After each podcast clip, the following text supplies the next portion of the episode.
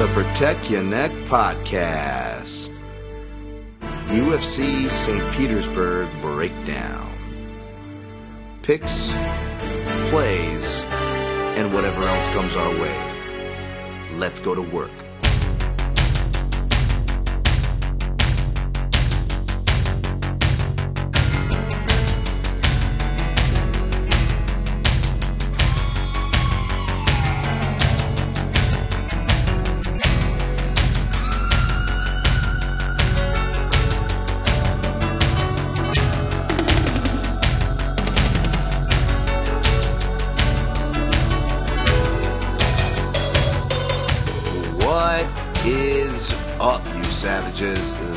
Your Neck podcast. and I'm your host, Dan Tom.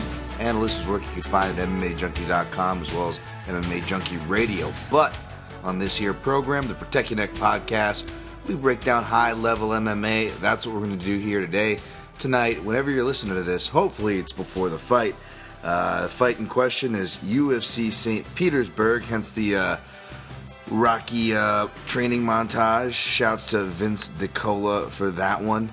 Uh, hey man, you know I got I got to celebrate uh, celebrate these free, uh, ad free, uh, non YouTube uh, episodes while we can because yes yes the YouTube and the other stuff is is getting pushed forward. People uh, won't get hung up on that, but it is coming. So so why not celebrate with a little little thematic theme? Even though Alexander Gustafsson, who usually actually walks after this, is not uh is not coming out. Why not? Why not indeed? But as per usual, it is uh, it's going to be an expedited episode, a breakdown episode. The fights uh, will be taking place. Uh, e- everybody's about to be weighing in here probably shortly, Russia time. It's uh, the wee hours in the evening, getting close to midnight here. Um, U.S. Uh, West Coast time, so kind of way behind it all. Card's going to be starting at about 10 a.m. for this time. I don't know how much, uh, if any, I'm going to catch of it. Got some friends in town, but I am going to come through and break it down for you guys. It was going to be a light breakdown. I mean, it's still going to be a fast breakdown, but what I mean by a light breakdown, uh, it's uh, it, it, it's kind of slim pickings on this one, guys. So uh, I, I, you know, uh, I'm not sure. Uh, I'm not, I'm not even sure how familiar the hardcores are going to be. That that being said, I, I did do a pretty decent due diligence, not the full on, but pretty damn good. Uh, near to near to complete, considering I wasn't going to maybe even do one at all. Just trying to trying to get get some things done here behind the scenes uh, in relation to the end of the show. So so, but anyways, uh, I don't I don't want to I don't want to spoil anything till it's done the, on that end. But um, yeah, man. So we're gonna break this down from top to bottom as per usual. Not really too many notes off the top. Um, I kind of gave some thoughts already on, on UFC 236. It was awesome. Well, I mean, I got washed from plays, as you guys know, listening to this show. Uh, my man Boston Salmon, the salmon did not taste good, but uh, glad he's all right. You know, sometimes the perfect punch just lands in that game. So shouts to Khalid Taha there. Uh, and Boston will be back. But uh, yeah, and it didn't you know uh, uh, matter as much once the co-main and main event came because even though I was uh, I was wrong on those and got washed on those as well. Uh, mainly the co- co-main. Uh, I, I really stayed away from the main to be honest. Uh, he expected Poirier. And like I said, man, Poirier had the better story, so uh, that was the silver lining uh, with being wrong with the pick there. I like Poirier. It was hard to really root against either guy, right? Let's be honest. It was a great fight, kind of like I said on MMA Junkie Radio earlier this week.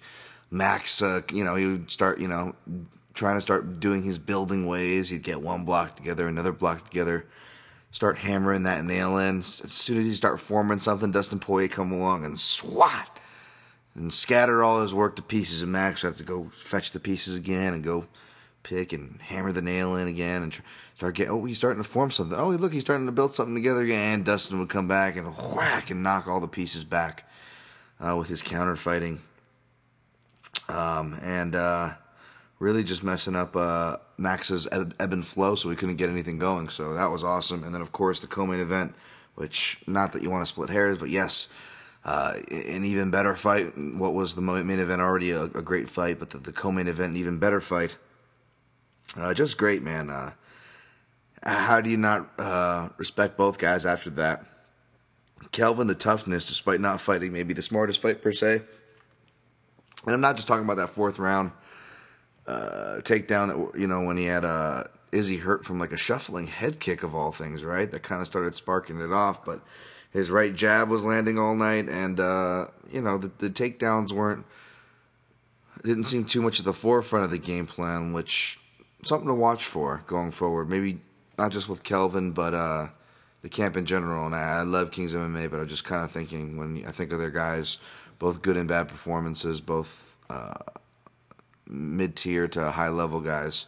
That just seems to be something that's kind of vacant there. Uh, needless to say, it was a great fight, great effort by Kelvin, whom whom I picked, and uh, man, you know, feeling dumb against picking against Izzy again. I mean, not really. It was a close fight going into the fifth, but uh, you know, uh, it, it, you know, I still think there were things there that maybe weren't capitalized on. Like Kelvin really didn't throw; he was successful at the right, but wasn't really following up in combination, like many were noting. But more specifically, I would say he wasn't following in combination with that left hand, especially when Izzy went to the southpaw stance, and of course, Izzy seldom went there.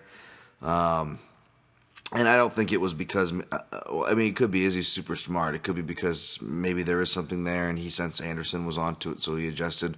But to be honest, uh, from Stephen Wonderboy Thompson, Anthony Pettis to uh, Machida, uh, even fighters who are traditionally southpaw will opt to switch stance fighters who mainly fight from southpaw will opt to go orthodox a lot of the times if they're facing a uh, another southpaw fighter because again the southpaw southpaw stance is tricky or southpaw southpaw matchup is tricky for one, but also uh, they prefer that open stance matchup because I, I would I think that if you're a natural southpaw, you're used you've built your game upon that the open stance matchup, or if you're an orthodox slash switch stance fighter or just a ambidextrous down the middle switch stance fighter, I think that you understand that the open stance matchup provides a lot of advantages if you're somebody who can fight from it.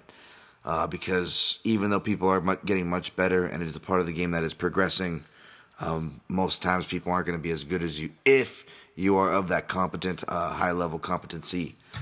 So yeah, uh, just things to kind of watch for, which is why maybe Whit- why Whitaker, you know, I believe opened as a favorite. I don't think that's going to hold though. I think the the popularity is he and deservedly so. The skills, the growth. Uh, I know I'm not the only one who's been saying it, but that's been that's what's been most impressive through this run, is his growth. Uh, I think those things are going to sway.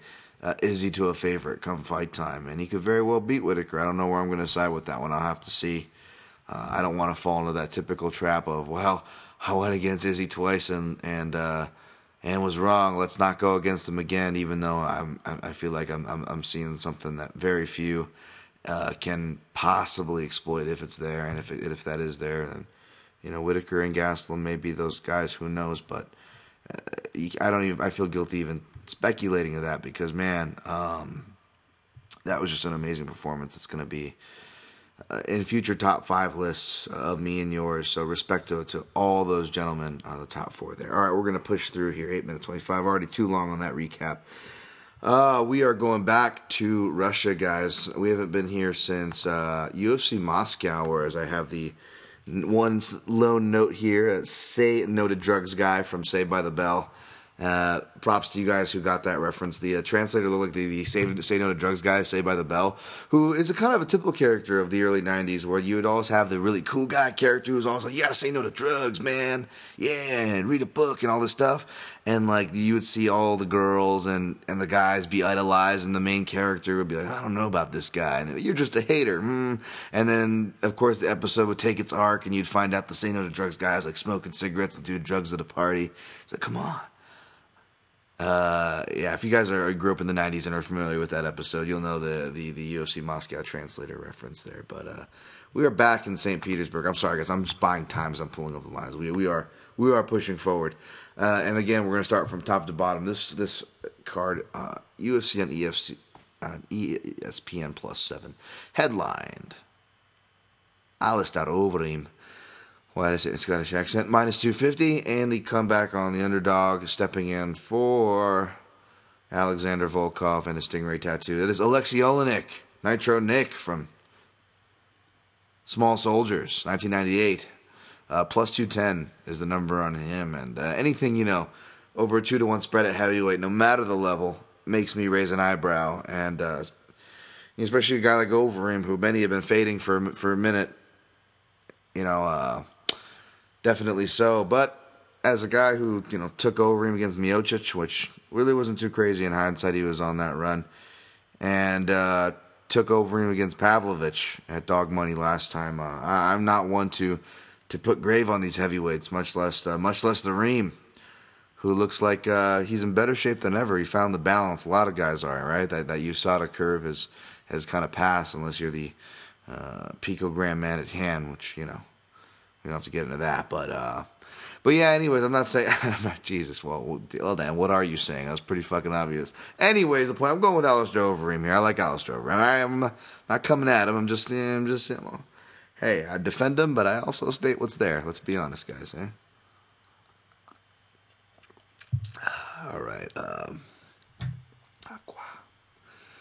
uh, all right. Yeah, I mean, I got an in-depth breakdown up on Junkie. Hopefully, you guys already saw that this week. Um, I mean, this pretty much comes down to uh, porous defense and Overeem's counters, but more specifically the clinch. It's the clinch. Um, Oleinik's very serviceable in the clinch, whether it's uh, you know double legs against the fence or changing the level in the open. Like he's a bit slow and rickety, but he can do it for sure. Uh, and he can do it successfully at the high level. It doesn't look the prettiest, but he's he's found his opportunities. Um, and uh, in the clinch, he can do everything from you know kind of like a pole guard Ezekiel to uh, you know uh, what you see in the female MMA head and arm toss uh, because he you know he's just so good with not just a grappler but he operates from that scarf hold. The scarf hold is uh, like a judo side control is awesome. Uh, thankfully, I got a I got a taught a really good scarf hold from my grappling coach again, kind of Hayastan lineage from Gokor there, Travici and the judo. But man, those guys, those judo guys, they can really uh, hold a scarfold uh, really well. And I know Oleinik, not judo per se, but obviously judo, very close uh, sister, a cousin, if you will, probably more of a cousin, maybe relationship, I guess, of uh, of Sambo, which is Alexei Oleinik's uh, accoladed in. Uh, but yeah, they have the scarfold too as well. Obviously, they use the gi, uh, very closely related. We saw Barnett submit. Um, what's his name, Dean Lister. It's really powerful. I mean, you can just submit guys from there, or you know, set up. Uh, you can push their arm over to one side for an arm triangle. It's super obvious setup, but the good counter is the obvious setup makes them kind of try to counter and push their arm back, and it gives you this kind of uh, Americana key lock if you can lock it in with your leg. It looks like overly clever, but uh, I think some guys have hit it in the UFC. It's it's actually pretty. It's pretty. It's pretty slick and and, and simple uh, if you got it. Uh, if Overeem gets there, he's going to be in trouble. I know Overeem is an ADC European winner and an Abu Dhabi qualifier and good guillotine, yada yada. And that's all very well and true, but on the bottom, it's a different story. He does not want to be on the bottom. But again, back to the clinch, clinch country. Uh, I think he's in luck because next to Daniel Cormier, who I add now, uh, originally it was Josh Barnett in the Reem, but yeah, next to Daniel Cormier and Josh Barnett, Alistair Overeem is right up there for guys you can argue for best heavyweight weight clinch fighters of all time. Uh, and I realize there's a head to head loss from Barnett to Daniel Cormier. I'm just talking about their skills. Um, and, uh, and yeah, uh, over Overeem's right there. And really, what it is, it's risk control. Something again I've been, I've been preaching for fucking years, uh, and I feel like I just you guys want to just shoot yourself in the head when you, when you hear this. Okay, here he goes again about the risk control. But yes, risk control is great because not only can you not um, well, not that you can't, but it's nearly impossible to be choked, uh, and even to really have your guard pass, or to be taken down, or to ha- even really have your guard pass with only one hand. It sounds silly, but it's true. And uh, risk control gets get you out of a lot of funny situations. But that's not how I'm referring to it. It actually has much use in the clinch as well. And it's actually why Overeem is a good grounded pounder because in the clinch, if you control someone's grips, again, you can kind of dictate where the action is going to go. You can open up strikes, elbows over the top, pathways for knees, etc. And that actually principle translates to on the ground when you're on top. That's why Overeem is, is such a such a good ground pounder, which could be a very actual way this could happen. I mean, Oleinik can scramble, but Overeem still athletic and and savvy on the ground too. I don't think he's gonna get the jump on Overeem unless he clips him, of course, which is possible. All he does is swing pretty, but he swings heavy. I'm sorry, I got some more water. I like a hiccup. Sorry, guys. Um, Yeah, so I think Overeem, you know, these guys have a ridiculous amount of first round finishes uh, between them. I have it listed in the stats. Overeem, you know, it's hard to be too confident, uh, even though I was just defending him. But at, at that price tag, minus 250, and you, you looked at he's been dropped or stopped in eight of his last 14 fights. um, I don't mind it. I mean, I don't blame anybody, I guess I should say, for taking a shot on Oleinik here. Uh, I'm staying away from this fight unless I like throw the chalk of not goes the distance in some parlay on the day of for fun, but really I'm staying away. But the pick is Overeem for what that's worth. All right, next fight, no overs or unders listed, which is crazy too. Um, first fight on the avoid list, and I'll explain why. Uh, Islam Makhachev, uh, minus 325 versus UFC newcomer Arman Tsarukyan. Tsarukyan, or as I like to say, Tsarukyan. Uh, but yeah, uh, this line, I don't know about this, man. This is crazy. I'm a big fan of Makhachev. Been a big fan of him for a minute. Uh, I picked him to beat Adriano, Adriano Martins back in the day, but again, I talk about those kind of those southpaw versus southpaw matchups. The right hook, it's uh, you know the, the radar kind of changed up. Makhachev got caught there, uh, and no shame. Martins is that guy who can tax you, and, and you, you got to get that loss kind of out of the way for the most part. Uh, very few people can go undefeated in the sport. Um, so it wasn't damnable, and and you look, he he comes back, you know, fairly well, getting good victories, and even you know over guys like Nik Lentz, who you know I give a lot of shit, but Nik Lentz is is a good fighter, man. Um, so that's no, you know. Excuse me, that's no joke there. Uh, Chris Wade, a guy who gets underrated a lot, obviously knocked out Gleason Tibau, and a nice submission over Kajan Johnson. So the dude's on a roll. Um, I think he didn't have like a scare of like clenbuterol or some shit. I don't know, but he was training over in that Bahrain where there, there's some weird shit going on, whether you're talking about politics or genetics, right?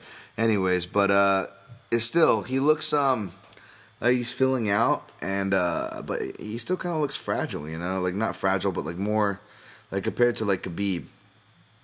They're both five ten lightweights but there's a there's a clear difference in thickness. I guess what I'm saying, trying to say. I'm not trying to come at Islam there. Um, so I get, but I, what I am trying to kind of build toward is is man, I wouldn't sleep on this Arman Tsarukyan. Tsarukyan. Uh, it looks like he can. Uh, you know, he's been watching the the Street Fighter. Speaking of uh, this little nod I'm giving him here, uh, can throw the spinning stuff. It looks like more of a wushu sanda kickboxing, if anything. I don't have his stats or anything in front of me. I, I was bad about tracking that down. Apologies, but uh, he also can wrestle. Um, now, it's not like guys we'll talk about later in this card, whether they're wrestlers or uh, Wushu Sanda guys who can wrestle in the sense that they'll go for takedowns, but they don't have not just they don't have submissions, they really don't even engage or score score you know uh, worthwhile points when it's on the ground. So it's kind of like, what are you doing? Uh, I mean, they, they, score points with the takedowns, and it's enough to win them rounds in their fights. But there's just so much missed opportunity there, and I also have a hard time being confident in guys like that. Him, not so much. He does have submission wins to his credit, but more importantly, uh, he, he, looks like he can play a position. That being said, he will do stuff, and, and I, you know, he's he, he hasn't fought slouches uh, regionally, but like you know, not really names you're gonna know about unless like you know obviously Junior Assunção, Rafael Assunção's brother. I know I was surprised he was still fighting too. I was like, oh crap, I haven't really followed him too much since he uh, washed out of the UFC. But uh, and he was able to get away with some stuff in that fight against Junior Assunção. But uh, you know, with the hands on the mat and whatnot, he just looks like he's such a position and power player. Uh, that he kind of knows what he's doing, can kind of get away with it. It's not so much that he's a, a noob, so to say, but uh, against a guy like Makhachev, who has really good wrist controls. I mean, go back and watch his fight with Leo Kuntz and, and how he debases him to uh, help set up the his, his uh, the finishing position there. It was really nice. Um, you know, I wouldn't be surprised, you know, if he's uh, you know, he's not as powerful as could be, both on striking and wrestling, but as far as technical submission grappling and that part of the Sambo game, he's just as good as Khabib Nurmagomedov. Um, I don't want to say better, but maybe a little more uh, flashier and well versed. Uh, we haven't really seen too much of Khabib since he left the M1 or whatever uh, from his guard and whatnot, because he has some really good guard and sweeps. He showed a little bit of the Abel Trujillo fight, but really we don't see uh, too much of that from Khabib. Uh, Islam though, uh, he's he's he, he's he's definitely got a he's just ridiculously well versed. Any any position you put him on the mat, he's going to be good. So for that reason, I will pick him here. Um, I see Arman uh, Tsarukyan uh, giving him a really tough fight and forcing the good this good grappling I'm talking of out of him because uh, if they stay in strike, which I worry about, I feel like Makhachev he could maybe have some false confidence from his recent success. Um, this guy could could outdo him. You know, he's a little stouter, uh, just as fast, if not faster, more powerful by the eye test.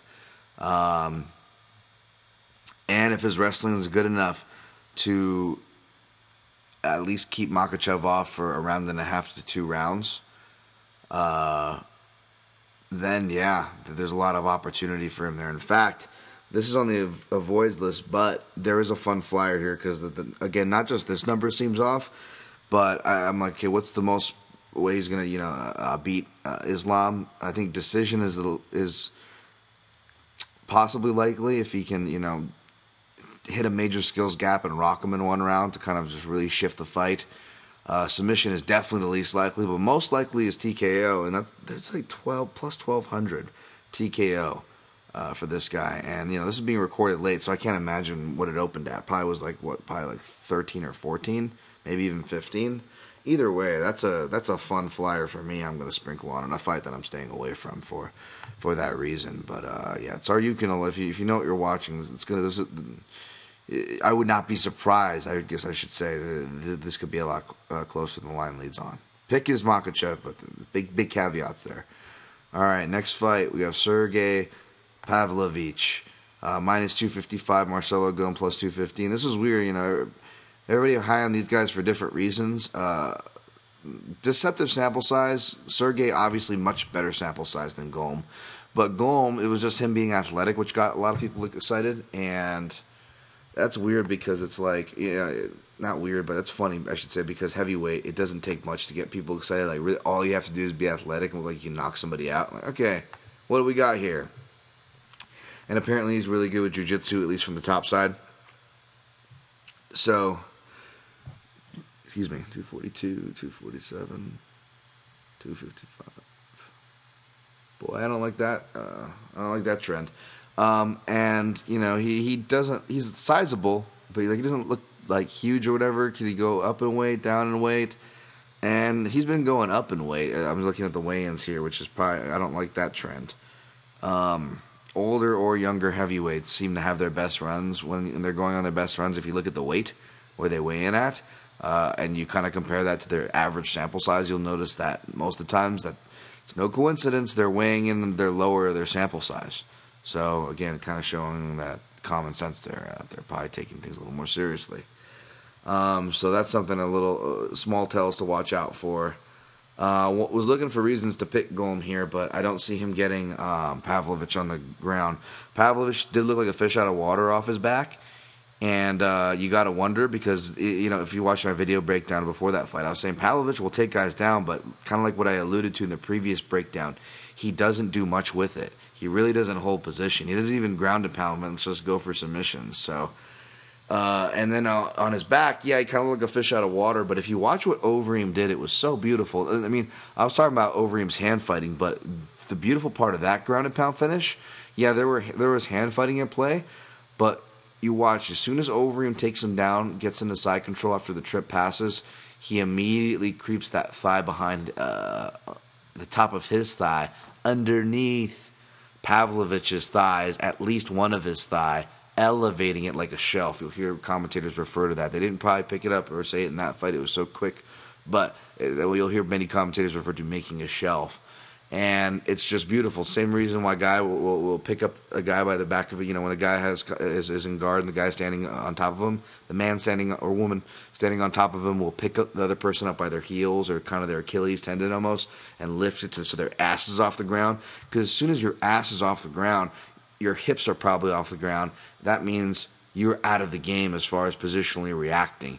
No hips no whatever. There's no saying for that, but you need your hips there. You can't be offensive if you're flat on your back, and uh, it, and that's why Pavlovich was flat on his back. It was kind of a trick when you're in side control. You can't really you don't want to stop, give up that position, and lift the guy, you know, like a baby to make sure he's on his back and his ass is off the ground. But there is little tricks you can take because not only is their if their ass is off the ground, their hips are off the ground, but in the shelving case, if your ass is kind of off the ground, that means your legs are also out of the equation. You need all of that to get to your side and get back in there, not just an underhook, which Overeem was again also taken care of with the hand fighting awareness top side. I mean, just really good ground and pounder. Sorry, I didn't mean to jump toward uh, Overeem there. Back to Pavlovich. That's why he was kind of a fish out of water. So made me worry, but I don't know. I don't think Golm's going to be able to do it. Golm does look like he can change a level, but it looks like he needs to get a guy to the fence to do it really well.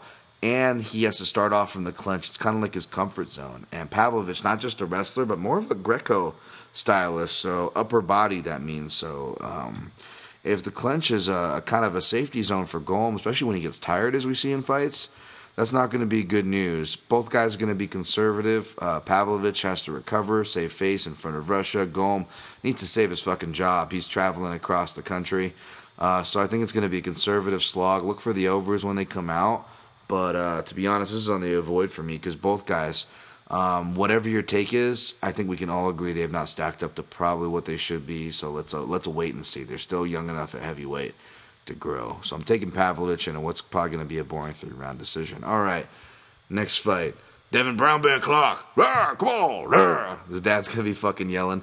Uh, by the way, we, oh, he got fucking knocked out brutally by uh, Rakic, and we'll talk about in a second that fight. But uh, he, it was one of those rough ones where he was taking a while to come to. It was bad. He didn't know where he is and like the the camera cuts back to him finally when he's kind of like at least up enough to be on his stool, but he's kind, he's still looking around like he's looking off and down to the left, like he's not even acknowledging anybody. Like that's how fucking out of it Devin Clark is. His dad, who's just you can hear and and uh, it's all love, of course, but goddamn, Jesus, this is a guy you can hear just like ridiculous baritone from the corner. He starts slapping his concussed son, like chin up, son, chin up. Like it's just it's so fucking brutal to watch. Anyways, Devin Clark is the underdog plus 145 versus Ivan uh, sh- shit your cough. Uh, shit shit your cough. Let's just stick with shit your cough. Minus 165 favorite. I can see why he's on 165. I mean, you know, noticeable games like Antonio Silva, Jeff Monson, even guys like Phil DeFries, who were yes in the UFC, but more importantly, were guys that probably needed to be out of the UFC to kind of get that uh, get that confidence and um, that confidence and the swagger back, you know, and, and he did much better there. Which, by the way, speaking of English guys that could do that, Tom Breese, man, I don't know what's going on with him, but uh, I wonder if like cutting him would actually be like a favor and not like a mean move, and like just so he can go get his confidence back. I don't know why I'm getting on a Tom Breese tangent. Anyways, Ivan Shichikov, um, he's he's faced good competition. Uh, he went decisions. He's had to been forced to be in dog fights and, and uh, fight with Antonio Silva you know, the other thing was just kind of everywhere, showing, uh, having to show he could wrestle off his back, get back to his feet, wrestle for position when he's getting bombed on, bomb from the top, bomb standing on the feet, right hands, left hooks, short, stout. Uh, going to be a light heavyweight, more of a natural weight class for him here. Devin Clark. Uh, probably better to be a light heavyweight, even though he's not the biggest light heavyweight. Uh, I, I, I'm just saying, probably not a knock against him. That stoutness can work, but I'm expecting a conservative performance. We had a super conservative performance against Mike Rodriguez to the point where like I was at that fight at UFC 223 in Brooklyn. I, I fucking forgot all about it. I was like, oh, that that happened. Okay. And then he comes out kind of a guns a blazing and having success against Alexander Rakic. So like, and then he, he gets countered and like brutally KO'd. So I think he's gonna go hassling and hope that his hassling is better than Ivan the Hulk. But uh, I don't have Shichirkov. I'm bad again. I should have his stats of all in front of me or his accolades. I don't. But uh, I think he has some wrestling, uh, and I think that's going to be the difference maker. Um, and the fact that even though he's heavily muscled, uh, I gotta imagine he's gonna be doing more cardio to get down to 205. Devin Clark, actually not necessarily known for his cardio himself, although he's gone to decision and not looked terrible. But uh, he, he's not like that pace machine exactly either. And he's a do or die fighter by sensibility. So I don't know if even if he comes in the game plan, he'll be able to able to stick to it, especially um, with the with the shit cough is swinging. And uh, ironically enough, despite the UFC experience on Devin Clark's side, the, the more quality experience overall, I'll give I'll give it to Shayerkov. Uh, so I'll pick Shayerkov here. But uh, wow, I'm surprised it's not on the uh, the avoid list. Uh, probably should be, but uh, yeah, I'm, I'm I'm avoiding that hot mess. All right, um, next fight, Antonina Shevchenko minus three fifty. So, uh, Roxanne Modafferi plus two ninety. You know, I'm a fan of the Shevchenko sisters. Also a fan of Roxy too, man. I want to check out uh if I can get my get my niece to, to, to show up, I, I think she she she might dig that uh, that gi class she she, she does there, but uh, she she wants to do females, but I'm gonna try to take her into uh, Extreme Couture. By the way, I'm back in, but uh, but yeah, I, I was I was actually just going through the timeline and just that was one of the things I was showing, try to kind of lure my niece in. You know, you got to see females doing it. And yeah, Roxy's a sweetheart. It's hard not to like her, and uh, definitely a sweetheart to the media. Um, and I always root for her to do well, but I don't know if I've picked her, you know, and I'm not proud of that. I like Roxy, but uh, and that's not going to change here, unfortunately. Uh, all biases aside, uh, yeah, the, the, line is, is, about right. Um, is really going to have to pull some stuff to to get it down. She's gotten a little better with her her trips and stuff. I mean, being sneakier with them, but that's kind of the Shevchenko sisters shit. More Valentina than Antonina, but that's the point. You know, that's her main training partner. So if she can get through Ant- uh, Valentina's, or, or, let's just say, I, I, believe Valentina's will offer more than ample looks for uh, for Antonina. Um, Roxanne's uh, stand up has improved. You know, especially when she had confident. Like she had her moments in that Sijara Eubanks fight uh, you know, deep into it, just biting down and going for it. Um, so, noting Modafferi's improvements, I, I still don't think it's going to be enough, and I just worry that if it's worse than I think, that this could look really ugly and hard to watch toward the end. That being said, I still am siding with uh, Roxy's toughness to the last out for a Shevchenko decision win. So Shevchenko by decision. Um, she's one of the few. If you're looking for a parlay piece, by the way, she's one of the few I'll throw in there. Um, as far as uh, straight up fighters. Um, by the way.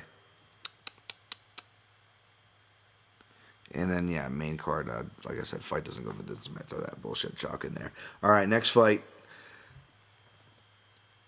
Krzysztof Jotko minus 175, Alen Amedovski plus 155. Um, couldn't remember this Alen Amedovski guy, and then I remember, oh yeah, that's right for for Bellator uh, stuff. He just they just brought him out for um, European shows. I think that's going to be dangerous here because I think that's what people keeping away. They they see the Bellator, the undefeated. Oh, he fought in Bellator, so he fought. He must have fought good guys, right?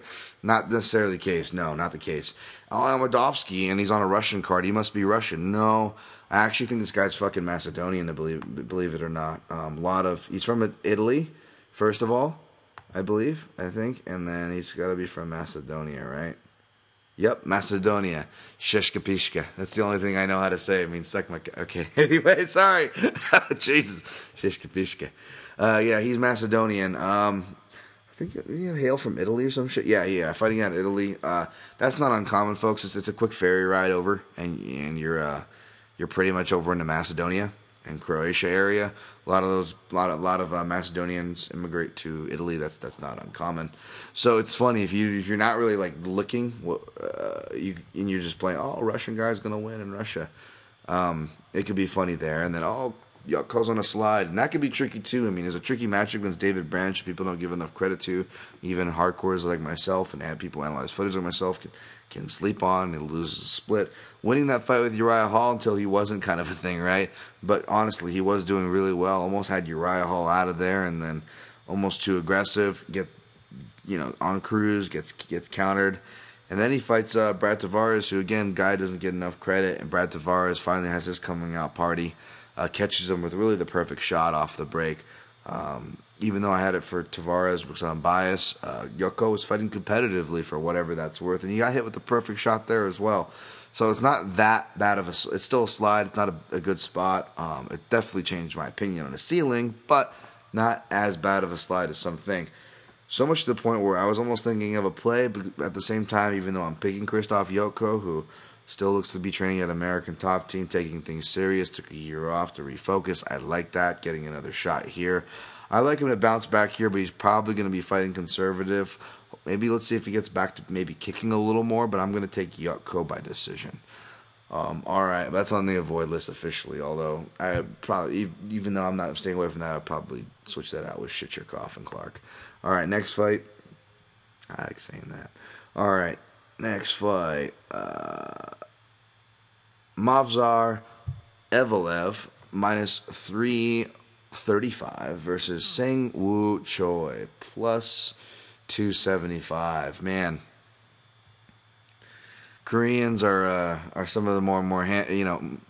You look at the Koreans that you know really uh, are you know as far as like or you look at the Asians are probably more more athletic, more Western features, strong jaws, bone bone lines, and you know filled out, tough people, right? From from from the LA riots, they're the motherfuckers getting up on their roofs and shooting to, to the boxers, and what we've seen in MMA, they just fight to their burger. Seung Choi is like. Uh, it's like you've seen twins where like they put you know one of them ends up like Schwarzenegger and the other ends up like DeVito. Like, I feel like that's saying we should. I'm not saying he's fat and stocky, but he's just he's really goofy looking. Like he came out of the machine looking wrong. You know what I'm saying? Like they had a they had a machine for Korean fighters, and they're they're, they're pumping them out. Like Seung Woo Choi, uh, Seung Woo Choi, yeah, he looks uh, yeah, so, yeah, some some he's getting stamped with a de- defective stamp. No, he, he's actually you know he looks pretty you know uh, tall and tall and technical, but I don't see any Taekwondo stuff like you would stereotype. He actually looks more like Dutch style, like the way he tries to compose his style. He actually throws some straight ones twos down the pipe. He'll, he'll hit you with a counter right if you're if you're coming in. Uh, really likes those low leg kicks, which which you know will be interesting, but I don't think they're going to serve him too well.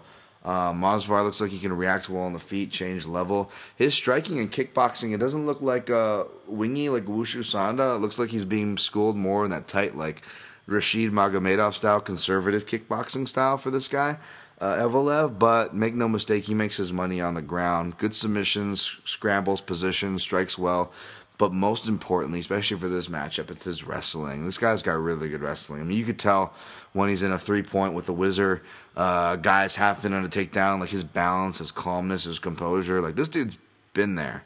Um, and you look at his level of competition too. I haven't been following the M1 scene that closely. I got to admit, uh, at least that division, bantamweight. I, I, I, try to follow a little bit in the featherweight, especially when our, our, our boy Nate the Train Landwehr, son, Nate the Train Landwehr. Yo, what is up with Southern dudes who like all fucking seem like uh, uh Riff Raff or uh, James Franco character from Spring Break? You know, like from uh, you know, Niko Price, to, uh, Bryce Mitchell, uh, Jason the Kid Knight, uh, fucking yeah, man, uh, Nate Landwehr, like all these dudes, whether it's like the the look or the like I got shorts every fucking color. That's all I could think of when Bryce Mitchell was. Uh, he doesn't visually look like uh, James Franco's character from Spring Breakers. By the way, if you don't know that movie, go look it up. Um, but uh, you know, especially when uh, Bryce Mitchell was going on his thing about camo shorts, like just imagine him with like all these different shorts. I got, I got shorts every fucking color.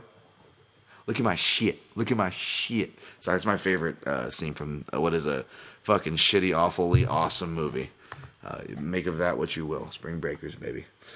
Shouts to me on Twitter if you know what I'm talking about. Uh, but yeah, um, yeah, I don't really follow the 135 division, but man, this guy, this guy I was impressed with what I what I saw. I, I only watched. I'll be honest. I only watched uh, uh, two and a half fights of his.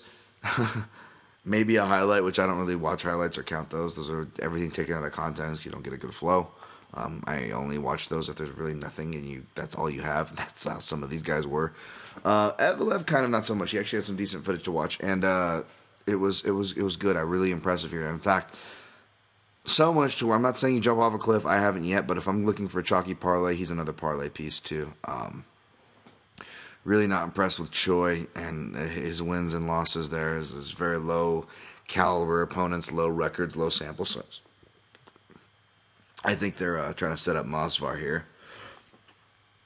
All right, next fight. Uh, Sultan Ali, I think he opened as a bigger favorite, but still holding slightly. excuse me. Minus 115 versus Keita Keitaro Nakamura. Minus 105.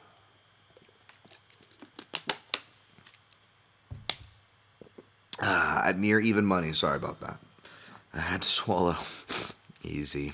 Um, yeah, uh, I like Nakamura here. I know it's kind of oh very. That's probably like the, mo- the most Dan Tom predictable uh, take, but uh, you guys know I'm a fan of Nakamura, even at the risk of uh, pissing off Tony Rocco Martin on Twitter. I will take me some Nakamura, especially if he's anything close to plus money. um, you know, the wrestling, I was afraid would be able to control Nakamura, uh, but Aliev really, you know, I-, don't even know if I can trust him in decision because, like, he's been a decision a bit, but, like, it's, you know, low level competition. He's done it against uh, Bojan Velichkovic, but on the southpaw on the feet, uh, he, he did not really like those looks, I don't think. And I think Nakamura um, is, is surprisingly more effective southpaw than Bojan Velichkovic, which I think would sound crazy maybe like two years ago or three years ago, but I think Bojan, unfortunately, you know, I think he's kind of you know showed the, the more level he's at. Whereas Nakamura, he's never been great, but he's shown that he can have his moments and he makes he can make tough fights for anybody, uh, mid to high tier on the right day. So. Uh, I like Nakamura's craftiness. Also, the cage. It was something that I was thinking of, and then it was probably from past tape study. Because sure enough, when I came across the fight, uh, I think Bojan Velichkovic said something about it to the commentators, where he suspected that he's not good off the cage, and a lot of these guys, because that's the, that, that's a big X factor here when you're thinking about playing a lot of these fighters, is a lot of them are coming from organizations where there's rings, whether they're Asian, Korean, or they're Russian, um, or they're fighting in straight up rings, or that M1 cage ring, which I actually like. It's a, it's like a, it's like a, I can't, I don't know what kind of octagon, kind of weird shape ring it is with ring ropes, but then it's got like a cage net so you can't roll out the bottom. I like that. Uh, but it makes for a different dynamic, and those guys don't exactly get good off of the fence. Um, then you go look at like the parts of the world they're training. Most places with rings are more, not necessarily third world countries, but you know they're they're not necessarily the most westernized places or, you know, with the most resources. So a lot of those gyms limited cage, if a cage at all. Uh, they're training at a boxing gyms or old rings. So I mean, it, it, these things go hand in hand. There's a reason why these guys, when they come over to the U.S., they don't do well. It's maybe not so much the U.S. and the travel, although that is some of it. A lot of it's just fighting in the cage. We saw that with the Pride transference. It killed some guys' games, like Cro Cop, right? Uh, so that's something to keep in mind, and that even goes for the grapplers and wrestlers, not just a striker, but even a wrestler uh, like the man in hand, uh, uh, Sultan Ali, the abominable snowman with fucking looks like the abominable snowman. It looks like a yeti they just fucking shaved, and you just oh my god, there's a crooked nose under this yeti. Uh, boy, Sultan, sorry, Sultan, I had to take the shot there. But you see that too. Um, he had some issues with that. And even in his last fight, it wasn't solved because against Warlley, I mean, he had Warlley Alves out underhooking him and turning him multiple times throughout the fight. Um, that's not good. Uh, and against a guy like Nakamura, Nakamura is actually really deceptive against the cage. We saw that in the Tom Breese fight. I mean, even if Nakamura is the dude with his back to the cage, he'll flip and turn you around. Or uh, if he's in a turtle position, a four point, he'll hit the switch and come around on you. I mean, Bojan Velichkovic was able to hit a fucking switch on Sultan Ali. I'm going to repeat that. Bojan Velichkovic was able to hit a switch on Sultan Ali. Um, so I, I think uh, I, I, think I think Keita Nakamura, who famously hit one on uh, on uh, Li Liang Ji, or um, that's actually Jet Li's Chinese name, uh, Li Jing Liang, uh, to to finish him famously in Japan. Uh, I, I will I will take him because even though uh, Aliev's got 100% takedown defense, he still ends up in ground exchanges, whether it's by his own accord or falling into a scramble, throwing a punch out of position. And if he gets deep into a scramble, what point does a wrestler always go to to rebase himself? That four point position to get his back taken. I mean, Bojan Velichkovic was able to take his back, but he wasn't able to secure it. But you know, uh, he missed a hook and you know, he did provide a decent ski slope, so it was a tough back take. But if it was Nakamura, I think Nakamura would have gotten that back take. So again, uh, I'm going to take Nakamura here. I don't know if he necessarily gets it done inside the distance. I think he does. I'm going to pick him. But as far as the bet goes, I don't know about that. So what I did is I just put Nakamura straight. Um, I'm pretty sure he's at dog money before. I didn't get him at that. I just got him at the minus 105 as advertised here. That he's been pretty steady for the past couple days, just through a unit there. All right, next fight. Uh, Alexander Yakovlev minus 155. Uh, Alex De Silva comeback plus 135. Um, yeah, I think Yakovlev might have been a slightly bigger favorite. I, I don't know if money came in on Silva. Uh, I, but I could see him being one of the more tempting dogs on this card easily. Um, and maybe I'm tipping my hand there, but uh, but yeah, I think this is kind of more of a fate on Yakovlev. Um, I was gonna take Yakovlev here, uh, except one thing. Uh, well, the one thing that mainly swayed me was not just the time off, which is ridiculous, but he's going back down to 155. Now, technically, he's 1 0 in the UFC 155 against Gray Maynard, but and he's made the weight fine before, I guess, but it, he didn't look good. He doesn't look good in these Instagram posts. He's all emaciated. He's 34 now. He shouldn't be doing that, much less coming off of three years. I mean, that's ridiculous. And he's going against a guy who looks like he can hit, man. This kid looks like athletic. He looks like a little Brazilian Kevin Lee who outgrew 145 because he's 5 freaking 10 and going up to 155. So uh, you could look at it as, oh, wow, oh, Yakovlev was a welterweight, and this guy used to fight at featherweight. I don't see that at all. I see I, that's a that's a, that, I think that's a trap perception. I think uh, not that, hey, Yakovlev might win the fight. I'm not saying this means he wins or loses, but as far as that talk goes, I actually think the, the advantage goes the other way. Um, the hitter, the explosive hitter, who's shown that even when he his lone loss, when he went three rounds, he was still competitive, going for it, didn't gas out at 145, and that was the fight that told him to go up to 155, and he was still able to be competitive.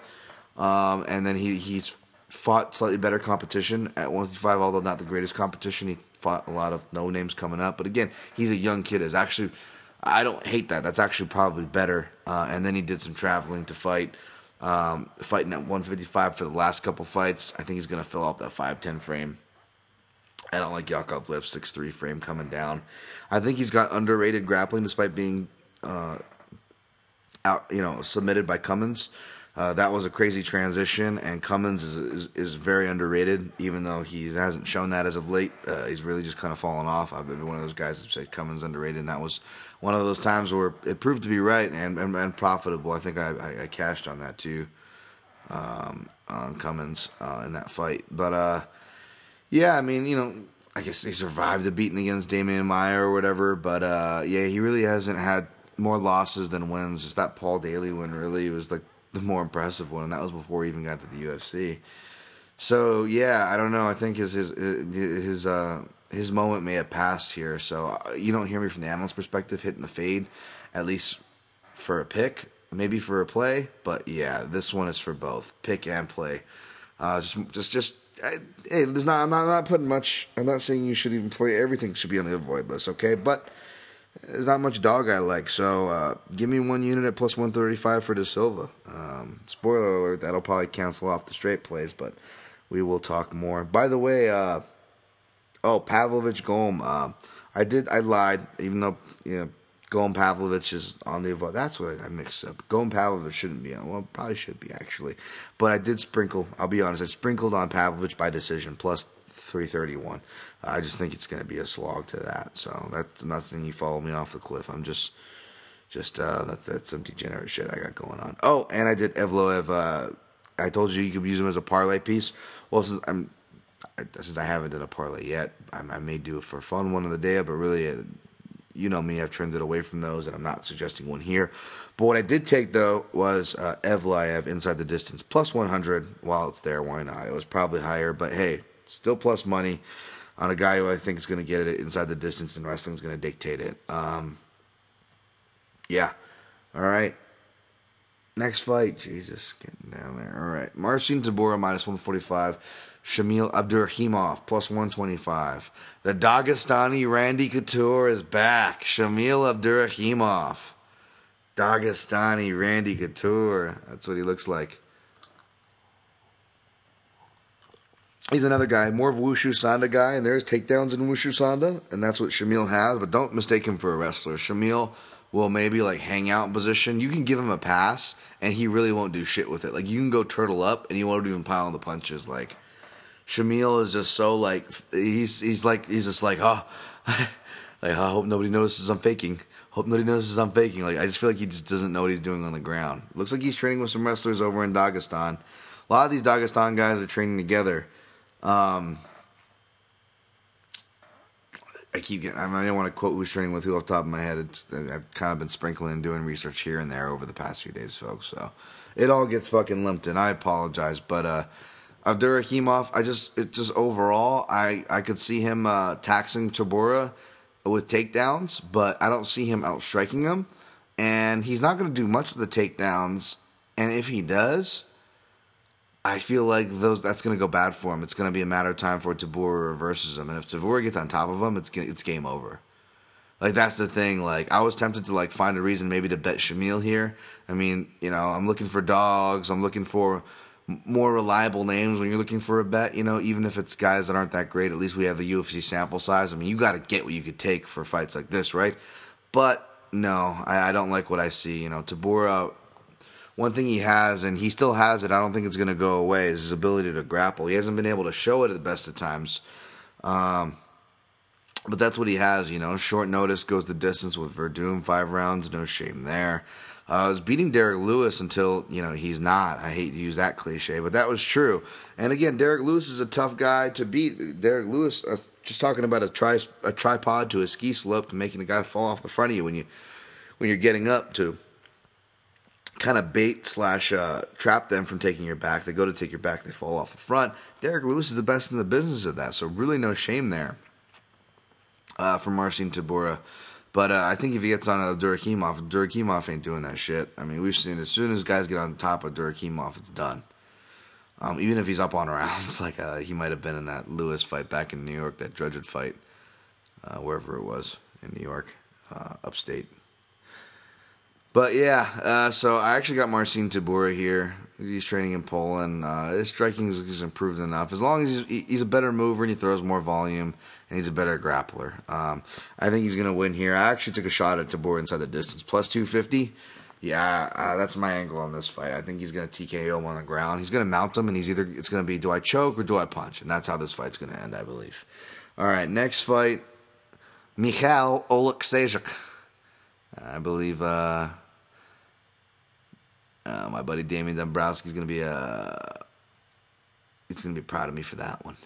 Oleksiejczuk, uh, minus 220 versus Gadzi Murad Antigulov plus 180, and you might know Gadzi Murad, the anti-Gulov, as uh, the uh, one of many guys Joe Rogan's freaked out about his thighs. Uh, the too bad this guy's not on a pay-per-view card. We could hear Joe Rogan just fucking pontificate about his thighs. Remember the uh, was a Joachim Christensen fight, I believe, or whatever. That the guys he fought, and he's just like, "Look at this guy's thighs."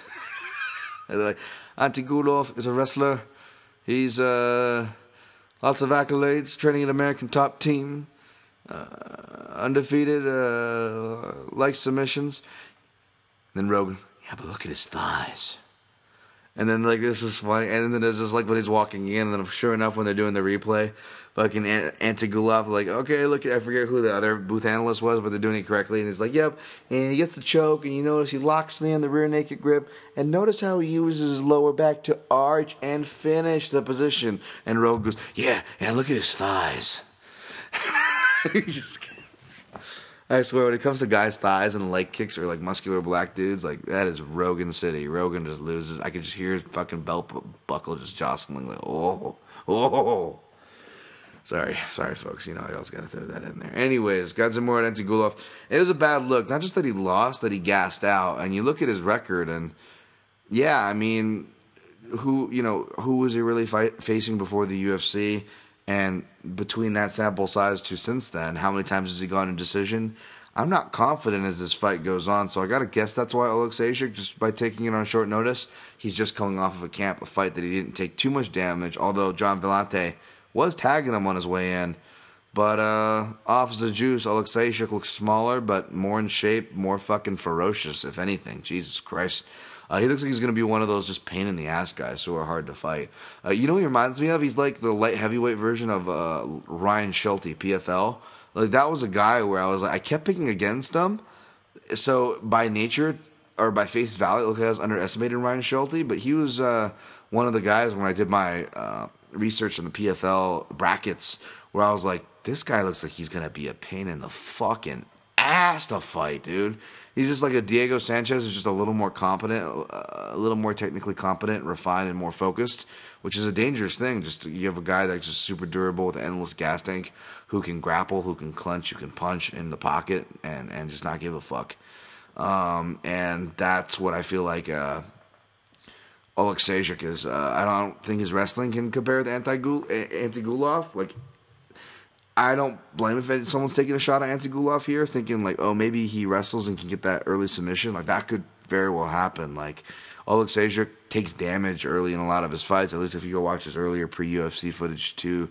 So like that could be something. But again, is Antigulov really going to want to sell out super strong after like gassing himself out, needing a win?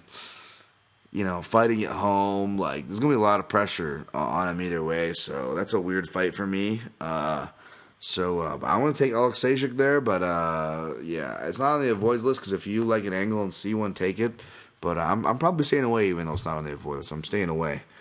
All right, uh, last fight here. Uh, I think this line switched again. I'm really bad at, at I just look at the lines as I'm breaking them down throughout the week. I try to look too far ahead, although I already peeked at all the lines for next week just for the fuck of it. But uh, we got Rafael now is Rafael Fiziev now is the favorite minus 120 versus Magomed Mustafayev plus 100. Magomed Mustafayev is a bad motherfucker. For that reason, I got excited to see a plus line next to his name, especially because I was pretty sure I don't think that was there at the beginning of this week. Uh, that being said, uh, I looked into this Rafael Fiziev guy is one of the guys I was not familiar with, and I was like, oh, he's a Muay Thai guy. Oh, he's Tiger Muay Thai coach. Oh, he's from Kyrgyzstan. I wonder if he knows that. Oh, the Shevchenkos are in his corner. Oh, Pavel Fedotov's got a gun because he's always got a gun. And minus 500 that Pavel Fedotov will be strapped at UFC St. Petersburg. But yeah, yeah, these Kyrgyzstanis who, do Muay Thai, man, he is a, a hyper aggressive version of that Muay Thai style that Valentina has too.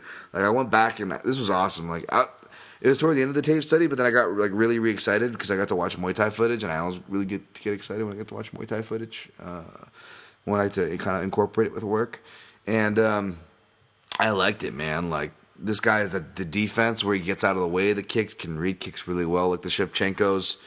Uh, he he doesn't spin as much, although he can. He really is more of a straightforward kind of a guy. Uh, crazy left hook, nice left hooks to the body, good leg kicks, uppercuts, overhand rights, uh, and uh, he's really like the Shevchenkos in the sense that like when Valentina was in Muay Thai, she would almost like celebrate her grappling edge and like judo, and she would like get to the back of people and hip toss them, and whether she was uh, she was mainly ahead, uh, so it was kind of like to punctuate her victory, and he'll do that too. But this guy I actually watched one of the fights they lost in Muay Thai, and I, it was actually a good watch because he's down on rounds, but he gets better as the fight gets on, and he doesn't get discouraged at all.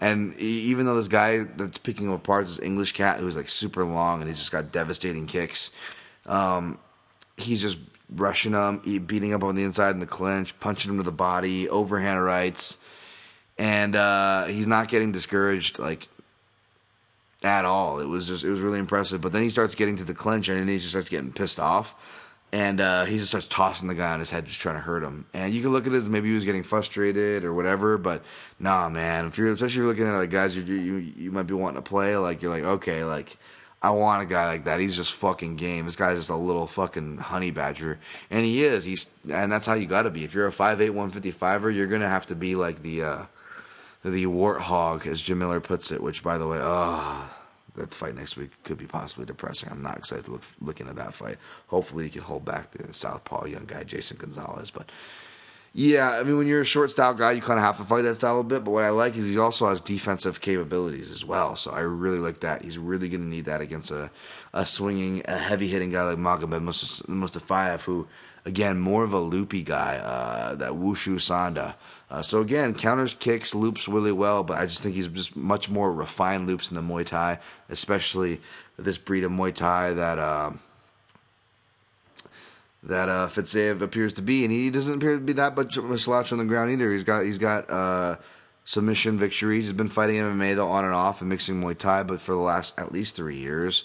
Uh, between Phuket top team to now Tiger Muay Thai, uh, obviously a lot of Russians, a lot of wrestlers, grappling programs, jiu-jitsu itself. So obviously, I'm, I'm sure he's training it, and I'm sure he's not a complete fish out of water. And again, Muay Thai probably one of the better things to go uh, from there. Um, I'm avoiding this fight though. I got a lot of respect for Mustafayev, and the line, in my opinion,